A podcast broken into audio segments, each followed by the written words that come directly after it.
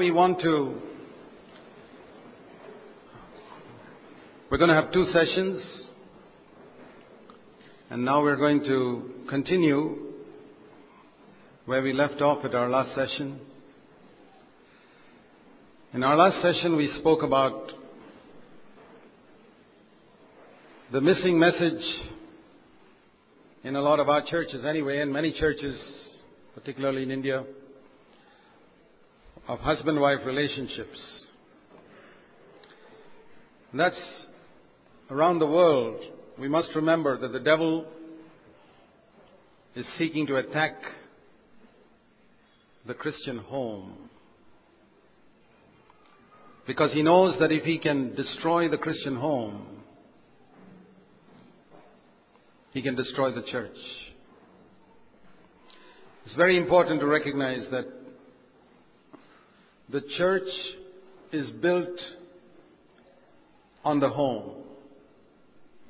And the home is built on the individual Christian's walk with God.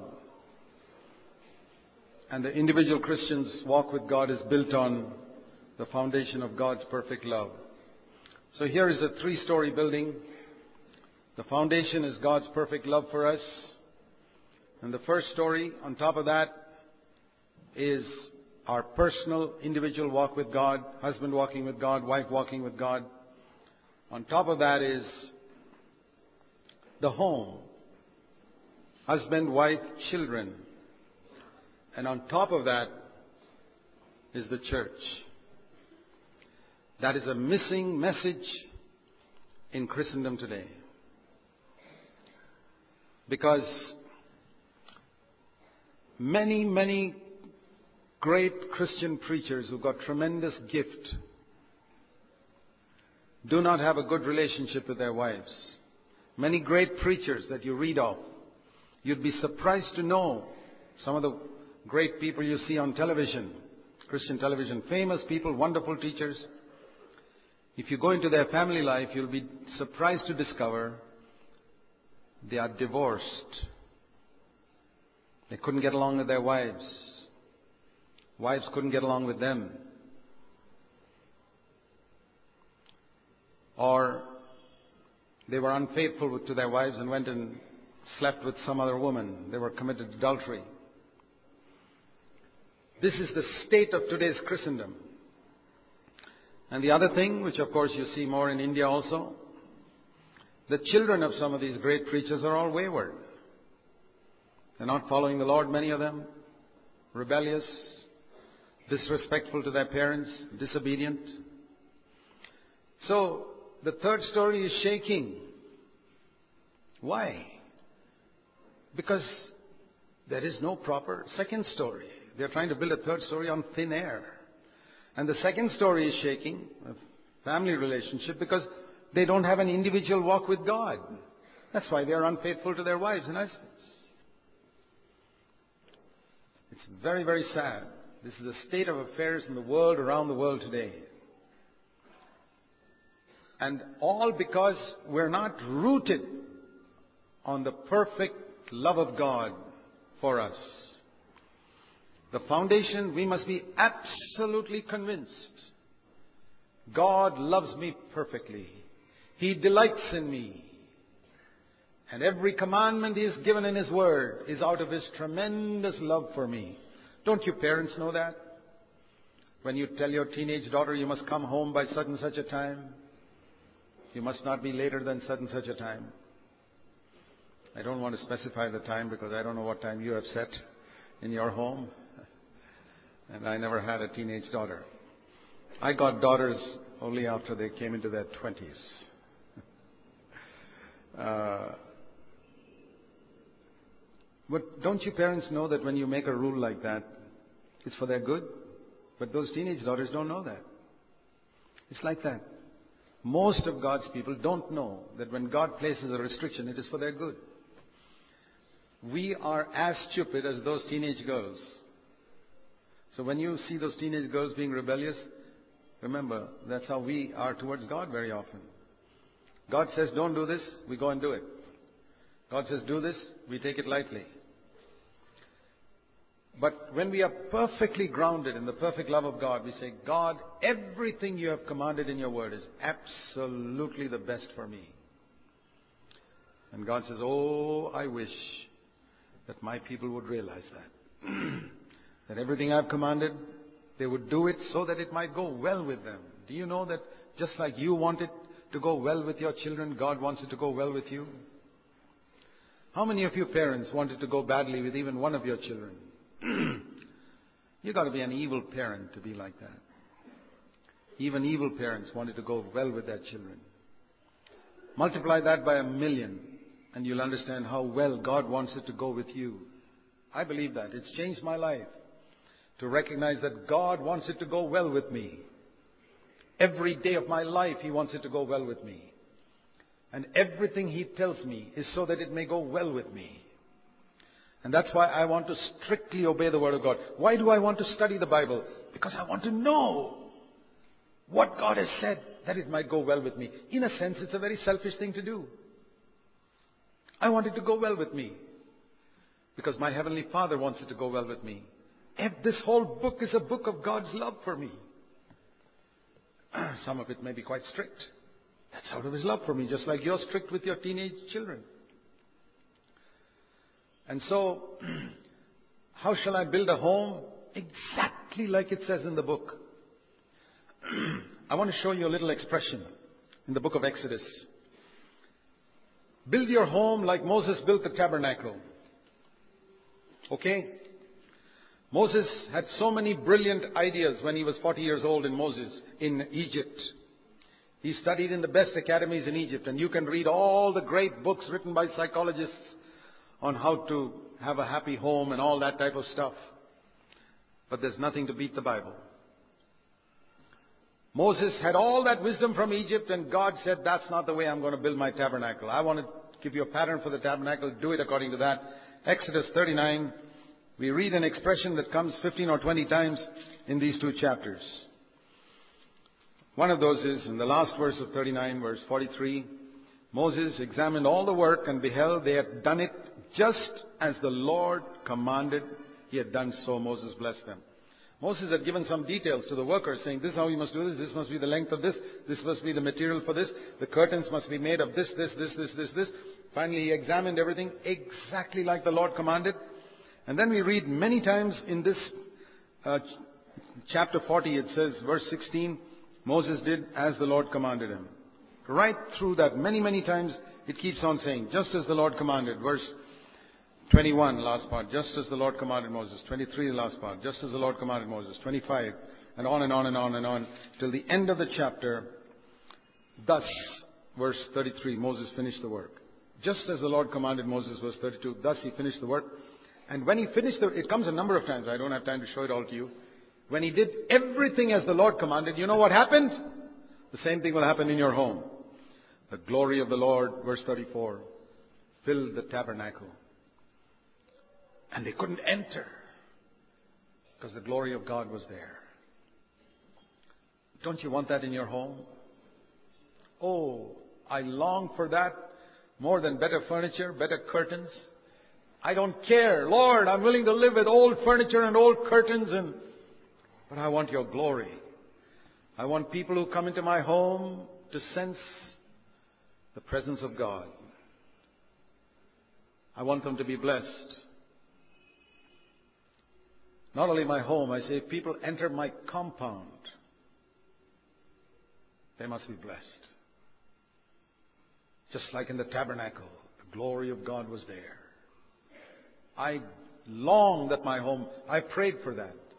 That every person who enters my compound will be blessed, enters my home will be blessed. Not by me, but by the Lord who is there. And that's why I want my home to be a home of peace. Because God dwells where there is peace, and is the God of peace who will crush Satan under our feet. Romans 16:20. If there is no peace in your home, Satan cannot be crushed. You may not know that, but Satan knows that, and that's why he always tries to bring unrest into your home, either between husband and wife or between parents and children perpetual unrest. Be alert. Head of the home. Husbands, be alert. If your wife is upset, keep your mouth shut. Sisters, maybe you're more godly. If your husband is upset, keep your mouth shut. At least one of you bring peace into the home. Maybe fellowship has not yet come, but start with peace. Next step will be fellowship.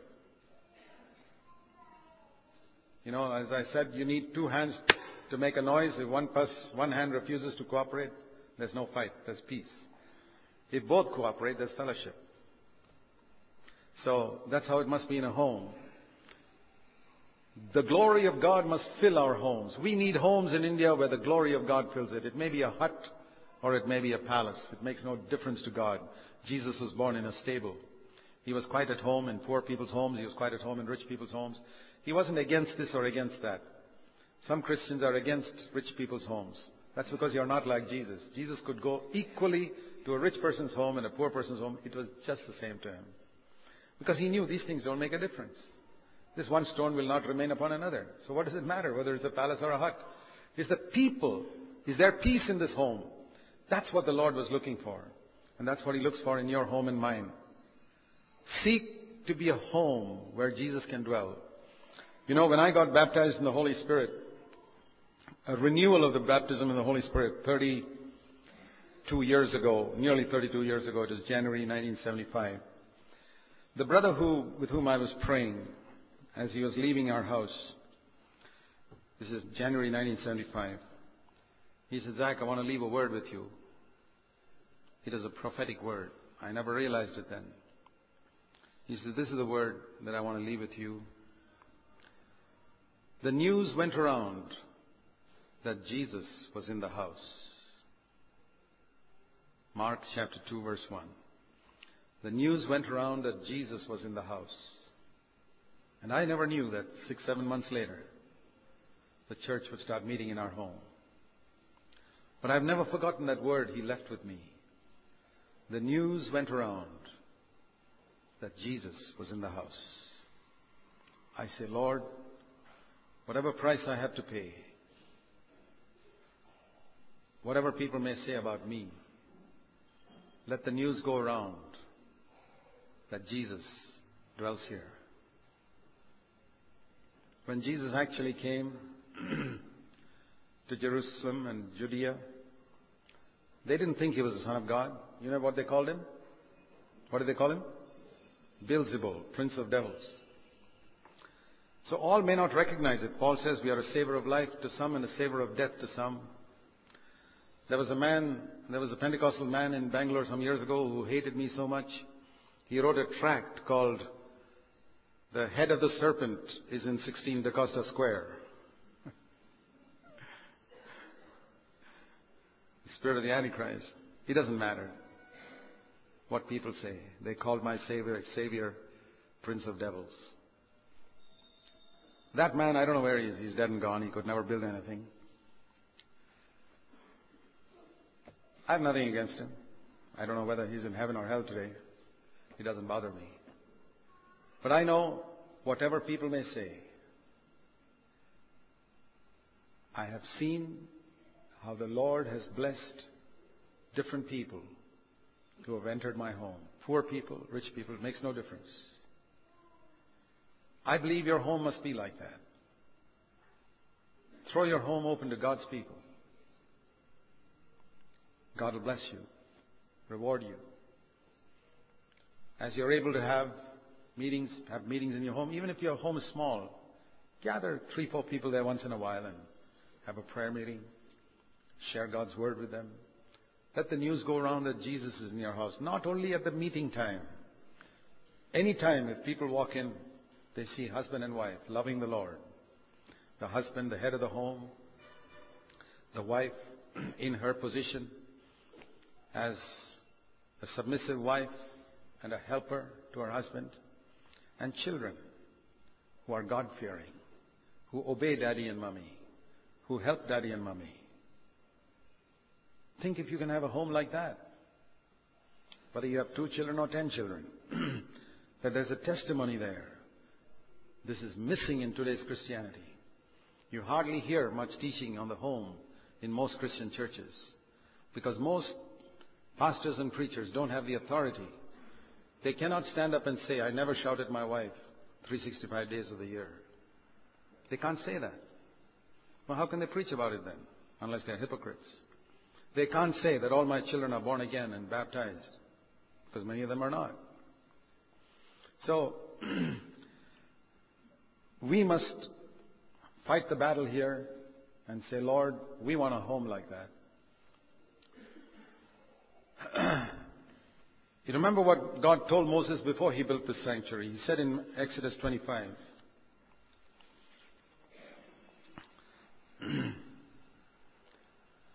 the Lord said to Moses, it's amazing. It says in verse 2, Exodus 25, verse 2, the Lord said to Moses, saying, Tell the sons of Israel to raise a contribution for me. Every man whose heart moves him, you shall raise a contribution. You are to raise from them gold, silver, bronze, blue, purple, scarlet. Have you ever thought how this bunch of slaves got so much money? Do a bunch of slaves have gold and silver and scarlet and all that? Do you know there's a little verse written in the book of Exodus that when they left Egypt, God told the Israelites, let me paraphrase it. You fellows have worked here for 430 years and they've not paid you your salary. Go and tell the Israelites to pay you your salary before you leave. Collect gold and silver from them. Is there anything wrong in collecting your salary? Imagine if you got 430 years of salary all together once. they came out as millionaires. I don't have time to show you that verse. And now the Lord said, See how I have blessed you? You never expected that. You thought you'd come out as slaves, you'll come out as millionaires. Now give some of that to build my home. Build, verse 8, a sanctuary for me, that I may dwell in your midst. They were not doing God a favor. God gave them such an abundance that they gave a little bit of that to God. You can only give to God what He's given to you. What is your home to be? A sanctuary, a holy place where God can live. Build it according to the pattern, not according to your Egyptian wisdom, not according to the wisdom of Egypt's psychologists, but according to the Word of God. You'll have a godly home. And years later, when you come to my age, you should be able to say, Come and see. You may not be able to say that when your children are small. But as you grow up, you should be able to say to others, Come and see. Come and see how my wife and I live together. Come and live with us and see. Come and see how our children are, how they've grown up. I'm not saying that they will grow up perfectly. I never expected my children to be like tin soldiers in the house. You know, when they were small, people would come and ask me, Brother Zac, do your boys ever fight with each other? Yeah, I said they're normal. They're all children of Adam. They fight. I don't allow them to fight physically. That happens even once. I stop them, separate them, and tell them to go and lie down on their beds for a few hours till they cool off. But if they argue with words, I say, oh, that's okay. Words are just. But one thing I found about children fighting with words they can fight as if they are the biggest enemies, and half an hour later, they are the biggest friends. But when grown ups fight, oh, husband and wife won't talk to each other for days. Learn from your children how they argue and become friends so quickly again.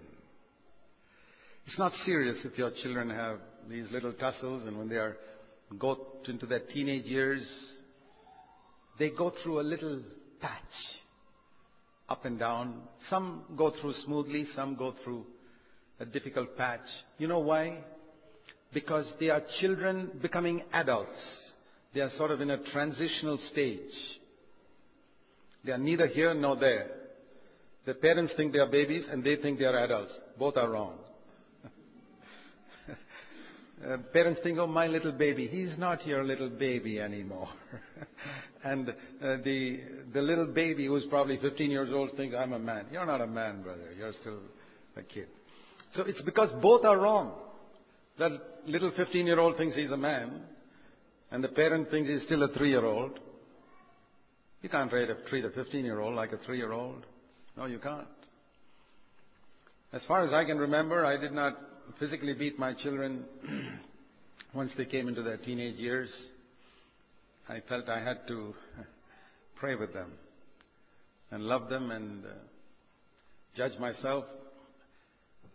That's the position I took, that if my teenage children, I mean, I was born again before they were born, so I tried my best to discipline them. Um, some may ask me, Did you discipline your youngest son as much as your oldest son? I say, Perhaps not. But that's partly because I was a little older. And when you get older, you get a little more patient and a little more control over your temper than when you are young. And uh, what, to do? I mean, if I were a if I became a father at the age of 67, like right now, I would do most things so perfectly. But uh, unfortunately, I became a father when I was 29, and I was pretty stupid and foolish, like all of you. so I often wondered, Lord, why you didn't allow us to become fathers after we become 70 or something like that? And I think, you know, if I was never a parent, I would still be as foolish when I'm 70. That's what we don't realize. We learn wisdom as our children grow up. And you can read all the books on marriage and hear all the messages on marriage. You'll still do this, some of the foolish things I did when I was 29. Because you've got to learn it the hard way. You know, like children learning to walk. Supposing from the time your child is born, you say, I'm going to teach you how to walk. And I'll tell you, I've had enough experience.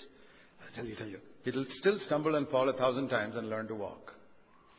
So don't be afraid of making mistakes as parents. We'll all make mistakes. Acknowledge them before God. I used to punish my children with anger, but I used to repent of it because I knew the discipline was right, the anger was wrong.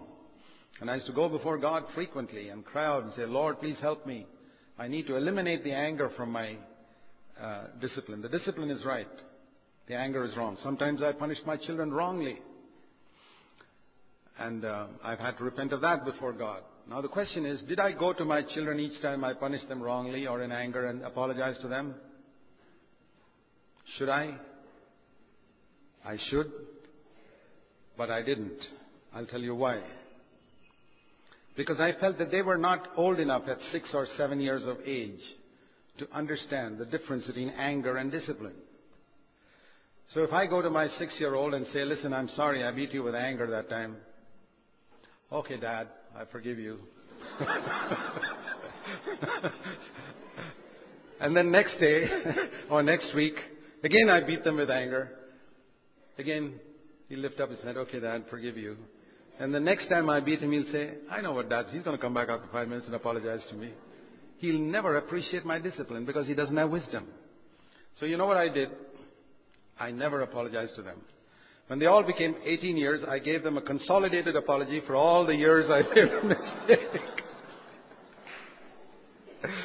Say, I did it wrong, but please forgive me. Because then they were old enough to appreciate it. You know, it's like a servant in your home or a, supposing you're a supervisor in an office and every time you did something wrong, you went and apologized for the anger. That guy's not even a Christian. He'll have no respect for your authority. So you got to be wise. Don't live by laws. Be wise see whether the other person understands what you're trying to say. And children sometimes don't understand, then you've got to repent only before God. So, some people are so legalistic. They do things in a legalistic way, mess up, make situations worse than it was before. But I believe it's right to discipline because the Bible says that uh, I want to go to the New Testament. You know, people say, Brother Zac, don't go to the Old Testament in these things because you always preach to us from the New Testament. Okay. I don't. I used to go more to Proverbs in the old days. You know, train up a child in the way he should go. When he's old, he will not depart from it. And foolishness is bound up in the heart of a child, but the rod of correction will drive it far from him. These are verses. It's true. But I want to turn to the New Testament. Hebrews chapter 12. And it says here in verse 5 you have forgotten the exhortation which is addressed to you as sons. My son, do not regard lightly the discipline of the Lord, nor faint when you are rebuked by him. For listen to this those whom the Lord loves, he disciplines. What does the Lord do to those whom He loves? He disciplines. And every son whom He receives, every single, that means son and daughter, there's no exception. What does He do? What does your Bible say? Scourges. Uh, you see my belt? That's scourging. Scourging is with leather. it's not a rod. Scourging. The Lord does it. Don't try to be more spiritual than God. If God does it to His children, it says in the next verse, it is for discipline that you endure. God deals with you as with sons. It's true. I have never scourged or disciplined those who are not my children. Even in the church, I treat people in the church as my children, I discipline them. People in other churches, they can do ten times worse things. I don't do anything to them. We only discipline our own children. And listen to this expression. Read it carefully. What son or daughter is there whom his father does not discipline? In the first century, Paul could say that. In the 21st century, it's say, not Paul, whoever wrote Hebrews, I'll show you thousands of fathers like that today. And you see the result in today's rebellious children who have no respect for older people, who got religion without spirituality, because their fathers never taught them discipline. I read somewhere that sometime in the 1940s a book came out in the United States of America called Baby and Child Care, written by Dr. Benjamin Spock. That became the standard book for all parents of that period to bring up their children, and he said, Don't discipline your children. The result was seen in the 1960s when all the children became hippies. Lots of them. Rebellious. Such a thing had never happened in the United States for so many years. I read this somewhere. It's not my research, but I read this somewhere. The influence of the teaching of one man whose book was accepted as standard. No, no, no. We don't discipline our children. There are better ways. Negotiate and negotiate. What are they? Business partners or something that you negotiate with them? they neglected God's word and they reaped the consequences. Well, thankfully, that book was not circulated much in India. But it says, What son is there whom his father does not discipline? It's because you love, and whom the Lord loves, he disciplines. If you love your child, you will correct him and discipline him. And because even God put man under law before he brought him under grace. And law involved punishment. Have you heard the story of the carrot and the stick? The carrot and the stick means the way to get a donkey to move forward is hold a carrot in front of him, the donkey will keep going. If he doesn't move, use a stick behind him, he'll move forward. It's a carrot and the stick. And this is the same principle with which we bring up children. Offer them a reward or punish them. And that is how God brought up Israel under the law. If you obey me, I'll give you this, this, this, this, this, this, this, this. If you don't obey me, I'll punish you with this, this, this, this. It was a carrot and the stick. You can't be better than God. And children are under the law in their younger days. They are not under grace. They haven't come to the life of walking in the Spirit. And any person who's not walking in the Spirit is under law, even if he's 50 years old. If you're not filled with the Spirit, my brother, sister, even if you're 100 years old, please be under the law. Otherwise, you'll live a life more wicked than Old Testament people.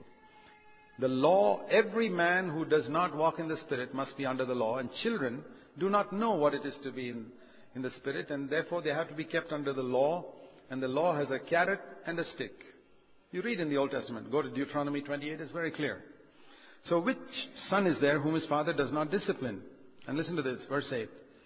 If you are without discipline, which all children become partakers, then you're not really chil- then you're not really God's sons, you're illegitimate. You're an illegitimate child if God doesn't discipline you. Furthermore, verse 9, we had earthly fathers to discipline us.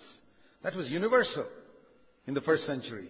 All fathers disciplined their children, and we respected them. Yeah, one day your child will respect you. If you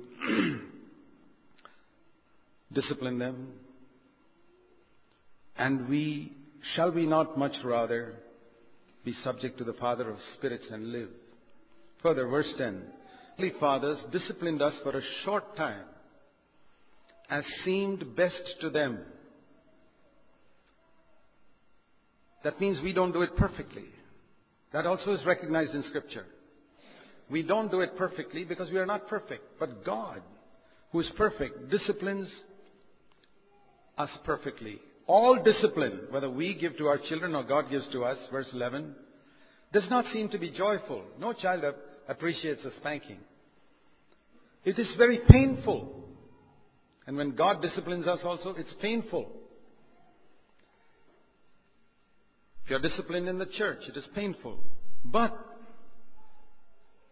to those who don't get offended by it, those who are trained by it, not everybody, those who allow that discipline to work in their life, afterwards it will produce peace and righteousness. So, fathers, don't be discouraged. I want to read something to you which, uh, if I can find it, um, about how, uh, you know, people consider their fathers. Somebody wrote this. At age four, the child says, My daddy can do anything. When he's seven years, uh, he says, My daddy knows quite a bit. When he's nine years old, he says, Well, dad doesn't really know everything. When he's 12 years old, he says, Dad doesn't understand. When he's 14 years old, he says, Dad is old fashioned. When he's 21 years old, he says, Boy, my dad is completely out of touch with reality. When he's 25 years old and he's close to getting married, yeah, I think dad's okay. when he's 30 years old, he says, I wonder what dad thinks about this. I'd like to know. When he's 35, he says, I'd like to get my dad's opinion on this matter. When he's 50 years old, he thinks, what would my dad have done in this situation? What would he have thought of it? And when he's 60, well, my dad's not alive. I wish he were here. I could talk it, talk it over with him. So don't get discouraged if they are at different stages and say different things. They'll change their mind as they grow older. Okay. Uh, don't get discouraged if your children don't appreciate what you're doing for them right now. One day afterwards, it will produce results that you'll be thankful for. Your children will thank you for the discipline, the correction, the strictness that you had at home concerning time when they should come back, certain things you're not allowed them to do. You did not give them in, indefinite amount of money for them to spend as they like. You did not buy certain things because you son, we can't afford that in our home. You taught them to live with simple, simply and be frugal in the way they lived. It'll help them in the long run. Your children will not get into debt when they set up a home because they saw in your home you never bought anything that you couldn't afford. I've seen a lot of people, as soon as they get married, they get into debt. They get married, they get into debt from the time of their wedding. Not at all a good testimony. If that happened to you, repent. And don't let your children see parents who are in debt. It's not a good testimony. Cut down your expenditure. Let, let them see how you live at home, how you use money carefully, that money doesn't grow on trees, that you can just get it and spend it as you like. And especially if you're a very rich person and you earn a lot of money, oh boy, you really need to be careful that you don't spoil your children by giving them everything they want, everything you can afford. It's not wise. It's not good. It's good for children to learn to work and not have everything done for them. It's good to have children to learn to struggle a little bit. That'll make them tough to do work around the house and to. I believe, you know, in India, how important it is for children to get an education. I believe that's one of the great things. Indian parents excel. I think they are some of the best parents in the world as far as this is concerned, that they really take seriously their children's education. I've seen a lot of Western homes where the parents don't even seem to bother whether the children are educated or not. And those children grow up later on and struggle, struggle, struggle. Financially, they get into debt, and there are hardships, because their parents never said, listen, we want to give you a good education. i I was recently seeing uh, a little life story video of this uh, black young African American boy in America who grew up in a slum, in a ghetto as they call it, with all bad friends and his, I think his father had left him, his, only his mother was bringing up and, you know, fights and quarrels, he almost killed somebody, etc. But his mother was determined to give him an education and uh, worked hard and encouraged him and encouraged him. And by the time he was around 32 years old, he became the top children's neurosurgeon in a, one of America's top hospitals doing unique operations. It's an amazing story. And it was due to a mother who was determined to give her son a good education. You know, that's, I believe that's something that parents need to take care of, that we uh, allow our children to uh, be able to stand on their own feet when they come of age, that we encourage them, and therefore it's important that uh, parents take time to sit with their children, to do their homework, to teach them the subjects that are difficult for them to understand, or get help for them. It's very important. I mean, it may mean effort, it may mean money, it may mean sacrifice, but when your children are one day standing on their own feet, they'll thank you for it. We've got to live for our children as parents. That's the mark of a good father and mother, that you don't just think of yourself. You know, a good father and mother will always make sure that children get good food. If they can't afford good food for everybody, they'll deny themselves and make their children have good food. In the same way, we want to have it good for our children, give them a good education so that they can be established on their own feet. They don't appreciate the value of education when they're 13, 14 years old. They may want to play the fool and, but they don't appreciate it enough. But we who are older and we've lived in the world, we know how that's important for them um, to, if it's only a good education, that'll enable them to get a good salary later on and be able to earn their own living so that they are not dependent on others and they can stand on their own feet. And there's a certain dignity that comes about them when they can stand on their own feet. And even spiritually, it helps them when they know that they're not having to constantly struggle because their parents ignored their education. I've come across a number of cases like that of parents who couldn't care less for their children, and I've seen those children suffer, suffer, suffer, suffer, suffer. Please, uh, we see it's unfortunate. Some of them, their parents were not believers; they were godless, and uh, uh, they, such children can only forgive their parents. They were ignorant. Forgive them, for they don't know what they did. But we need to learn lessons from that. And I want to say to you, parents, don't get so busy with your work that you neglect your children. And not just education. I want to show you a verse in Malachi chapter 4. In Malachi chapter 4, we read this verse that we already saw. In the last days, the Lord will send someone, the last verse of the Old Testament says, the Lord will restore the hearts of the fathers to the children through his servants, and the hearts of children to their fathers Otherwise, he will come and smite the land with a curse. You know what is the great need in the last days in the world? He's speaking about the great and terrible day of the Lord, verse 5. And we are approaching that great and terrible day of the Lord when the world will be judged. And the church, as I said in verse 5, is to come in the spirit of Elijah and John the Baptist. And what are we to proclaim? The missing message. We need fathers. In the church, we need spiritual fathers. We don't need directors, superintendents. Certainly, we don't need dictators. We need fathers in the church. Fathers who will sacrifice time, energy for the sake of their flock and who will discipline their flock just like you do at home. And in the home, We need fathers. Not a word is said here about mothers. Fathers. Just like the husband is the leader of the home, the father must lead his children to teach them the scriptures.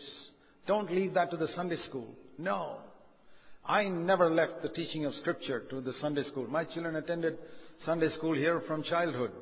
But I said, that's not the place. I'm not going to let the Sunday school teachers take the responsibility.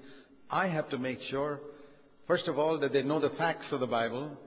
So I used to get them a Bible storybook that they would be encouraged to read with pictures and all that so that they would know the facts of the Bible. I don't have to instruct them all. If they themselves read it, that's great. But then the principles of the Bible, I have to teach them, and we would talk about it at different times, and my wife was particularly careful whenever the children came back from school to talk to them, I think, every single day. How was your day at school? I wasn't often at home. I was traveling so much in the preaching of the gospel. But how was your day? And then you discover so many things that happen in school. Maybe they picked up some bad words in school. I remember one of my children once, I don't even remember who it was, and I don't want to try and remember who it was, uh, used a bad word. I don't know he was six or seven years old. I knew he didn't even know the meaning of it because we never used it at home. So I laughed inwardly and I said, Do you know the meaning of that word? He says, No, somebody used it in school. I said, Please, I'm not going to explain the meaning of the word to you, but it's a bad word. Don't ever use it again. And I never heard him use it again. You can't blame the child. They're surrounded by people who are doing all types of wicked things in school. You've got to, just like you give them a shower or a bath when they come home, you've got to give them an inward shower or bath from the habits they have picked up from school. Who's going to teach them that if somebody steals your pencil in the kindergarten, you should not steal somebody else's pencil. You know that as an adult. But a child's logic is, hey, somebody stole my pencil. Ah, I see a pencil there. Let me take it. And they come home with somebody else's pencil. Do you check their bags when they come home? and they'll tell you, well, somebody stole my pencil, mommy. So I stole somebody else's. A child's logic, that's correct. But you say, no, we are Christians. Please go back tomorrow and return that pencil to the teacher and say, I found somebody's pencil, here it is. I'll give you another pencil. Don't, don't worry. When you're children, people will steal all types of things of yours. We'll replace it. uh, don't worry. But don't ever touch another person's property. You know, even in, when they're 12 standard, one friend of mine, one of my children came to my house and stole his calculator. Okay, forget it. And my children are so loyal to their friends that till today they never told me who stole it because they got it back finally, but they wouldn't tell me till today who did it. yeah, I appreciate their loyalty to their friends. My point is this. Children don't know many things. We have to teach them. Don't assume that they know. They don't know. You're supposed to teach them. Little, little things. Now, I'm not saying we, my wife and I did it perfectly. We made many mistakes, but we would go to James chapter 1 verse 5 always. If anyone lacks wisdom, let him ask God. That's my favorite verse for parents. If anyone lacks wisdom, let him go to God. And boy, we lacked wisdom. Lord, give us wisdom. And I believe that if we live in humble dependence on God and we try to honor God in our home, even if we do 101 wrong things like I did, like my wife did, and like all of you will do, God will still make it go well with our children because deep down in our heart, our desire was to do His will. Our desire was that our home should honor God. And if your desire is that, God will help you. One of the things I tried to be careful as a father was that if there was any event that my children were participating in, whether it was a public speaking in the school or a prize giving in the school or a sports event or something, wherever my children were participating, I would always make sure, to the best of my ability, that I would be in Bangalore at home for that particular time. Because I didn't want my children to feel that dad was so busy serving the Lord, he didn't have time for us. I know I was busy serving the Lord. I had to go here and there, travel so many places. Some of the privileges I never had as a father was to be able to sit with my child during the meetings. I never had that privilege because I was always sitting up in front leading the meeting. My wife was taking care of the children. But it's a wonderful thing to sit with your children in a meeting, to be able to teach them how to turn to a song or to turn to a verse in the Bible. That's great. And um, the other privilege I rarely had was to be with our children on weekends. Weekends was the time I was always traveling because most other places, uh, churches and all, they would want me on a weekend. And weekend was the time my children had holidays from school. I say, Lord, well, that's one of the sacrifices I have to make because I serve you. But you got to make up for that, and I tell you, God has made up for that in many ways. Um, but whenever they had an event, I always tried to be there to help them. If they were having final examinations, public examinations, I'd make sure I was there so that they'd be in school on time. So I worked my program around certain, to me, the certain events that my children took place, took part in school were very important days for me and I wouldn't neglect them for my work. Sometimes it was not possible, but to the best of my ability, I tried to do that for all of my four boys. You know, it means a lot to your children to know that you as a father and mother are interested in things which are important to them. May not be important for you, but it's important for them. And let your children see that you as a father are interested in that. That's how the heart of the father, like it says here, gets turned to the children. And if your heart is turned to the children, the children's heart will be turned towards you. That's what the Bible says. And especially in the last days before the great and terrible day of the Lord, before God smites homes with a curse, like it says here, I don't want my home to be smitten with a curse. Do you want your home to be smitten with a curse? No. Then, fathers, turn your hearts towards your children. Take time to be with your children. Have a date with your children. I try, I wish I could have done that much more than I did it. Some things I wished I did a lot more was to spend a little more time with children individually. But, you know, so many people used to come to my house, and uh, I didn't always do it wisely. Because I remember once when one of my boys and I promised to take him out on his birthday, and just as I was about to take him out, some brother came to see me with his problem and spent a couple of hours with me, and it was so late. I disappointed my son that day, and I never forget it. I'll never forgive myself. He has forgiven me. But I feel so bad that I, if I had that more wisdom, I'd have told that brother, listen, can I talk to you tomorrow? I, I, want I promise to take my son out for his birthday today. There's nothing wrong in that. Um, I was young. I didn't have a spiritual father to guide me in all these things. So I made a lot of mistakes which you don't have to make. Don't neglect your children. Uh, greet them on their birthdays. It's a habit that all of us have developed in our family to greet one another on our birthdays wherever we are. Nowadays we call each other on the phone. In the olden days, we phones phones calls was expensive through the distance. We'd write letters, we'd write cards, and even little children would write on a small piece of paper and say "Happy birthday, Daddy or Mommy," and to greet those children and make one day in the year special for your children, at least on their birthday. Not just cutting a cake, but much more than that. Pray with them. Lay your hands on them, father and mother and uh, make that child feel that you're so honored that God brought that child into your family for you to bring up. It's wonderful. You've got to make your child feel special. Just like, you know, how you feel excited when you realize that God makes you feel special. Make your children feel special.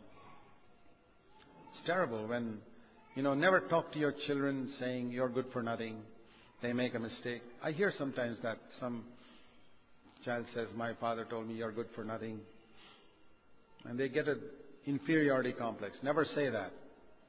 Never say to your child that, Oh, how many times I told you not to do that. But if God taught you like that, talked to you like that, how many times I told you not to do that? We'd get discouraged. Imagine if Jesus appeared before you and said, How many times I told you not to do that? But You wouldn't be able to raise your head for the next few years. Don't ever speak to your children like that. They are weak, they are foolish. We are also weak and foolish. Be compassionate. Be strict, but be compassionate. I always say, we must be strict with them because they've got a fallen nature. And we must be compassionate with them because they got that fallen nature from you. they didn't get it themselves. So we need to be strict and compassionate. And as we do that, I believe that God will help us. God is interested that our children should grow up to be God fearing witnesses. Let me turn you to this verse in closing Psalm 127. Written by a man who did not practice what he preached. You know? Do you know there are some, some passages of the Bible written which are absolutely inspired by the Holy Spirit, but the man who wrote it never preached it, never practiced it. Proverbs, for example, was written by Solomon. How much he has written there warning about evil women, and how many did he marry? 700 of them. Can you believe that he wrote Proverbs? that shows how even today there are preachers who preach things which they don't practice. But what they said was right. So, Psalm 127 is one of the Psalms written by Solomon. And he says, verse 3 Children are a gift of the Lord, fruit of the womb is a reward, like arrows in the hand of a warrior. So are the children of one's youth. How blessed is the man whose quiver is full of them. They will not be ashamed when they speak with their enemies in the gate. The Lord's people have a lot of enemies. But their mouths will be shut when they see our children, the way we have brought them up. People who criticize you, make fun of you, and call you a heretic, false teacher, this, that, and the other, their mouths will be shut when they see the way you have brought up your children. Because your children know everything about what you live for at home. You can fool everybody in the church for 50 years, but you can't fool your children because they see what you live for at home. If you want to know who's the head of the home, ask the children. They'll tell you. If you want to know how daddy and mommy behave with each other, people in the church don't know.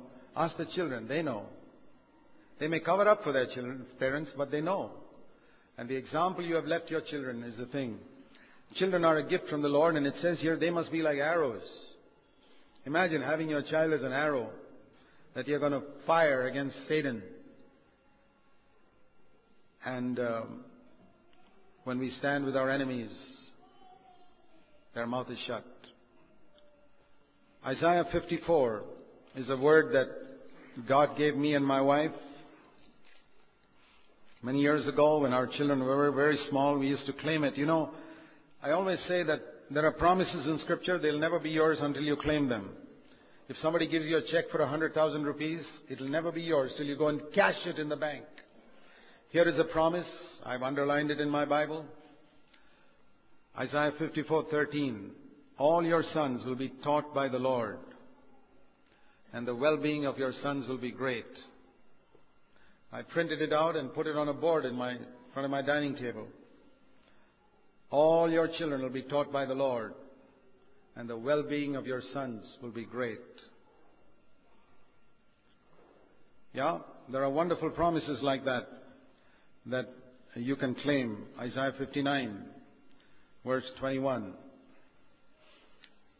My spirit which is upon you and my words which I have put in your mouth shall not depart from your mouth, nor from the mouth of your children, nor from the mouth of your grandchildren. And another verse, Isaiah 61. You know, these are promises in Scripture. Anybody can claim them. Isaiah 61 in verse 8. In the message translation, it reads like this Your children will become well known all over, and your children who are in foreign countries will be recognized at once as the people I have blessed. I go to these scriptures and I say, I claim them in Jesus' name. And you can keep your checks buried at home if you like, but I'm going to take them to the bank of heaven and cash them in Jesus' name. You can cash them too. This is in your Bible as well as mine. We miss so much by not claiming the promises of God for our children. I want to say this in conclusion. Don't let your children become spiritually poor because you don't claim the promises of God for them. Think how Abraham claimed the promises for Isaac and blessed him and say, God has blessed me and he's going to bless you. And Isaac continued that, the next generation. He called Jacob and said, God's blessed me, he's going to bless you. And Jacob called all his children as he was dying and he called each one of them and said, God's going to bless you, bless you. Why can't we do that to our children? Let's do that. Let's change the way we live with our wives and our children and make it really good in the days to come. Let's go humbly before God and say, Lord, make me the father and mother you want me to be. I believe God will help us. Amen. A little louder. God will help us. Amen. Praise the Lord. Let's pray. Thank you, Father. We confess our hope right now. You will help us to build godly homes in this generation. In Jesus' name.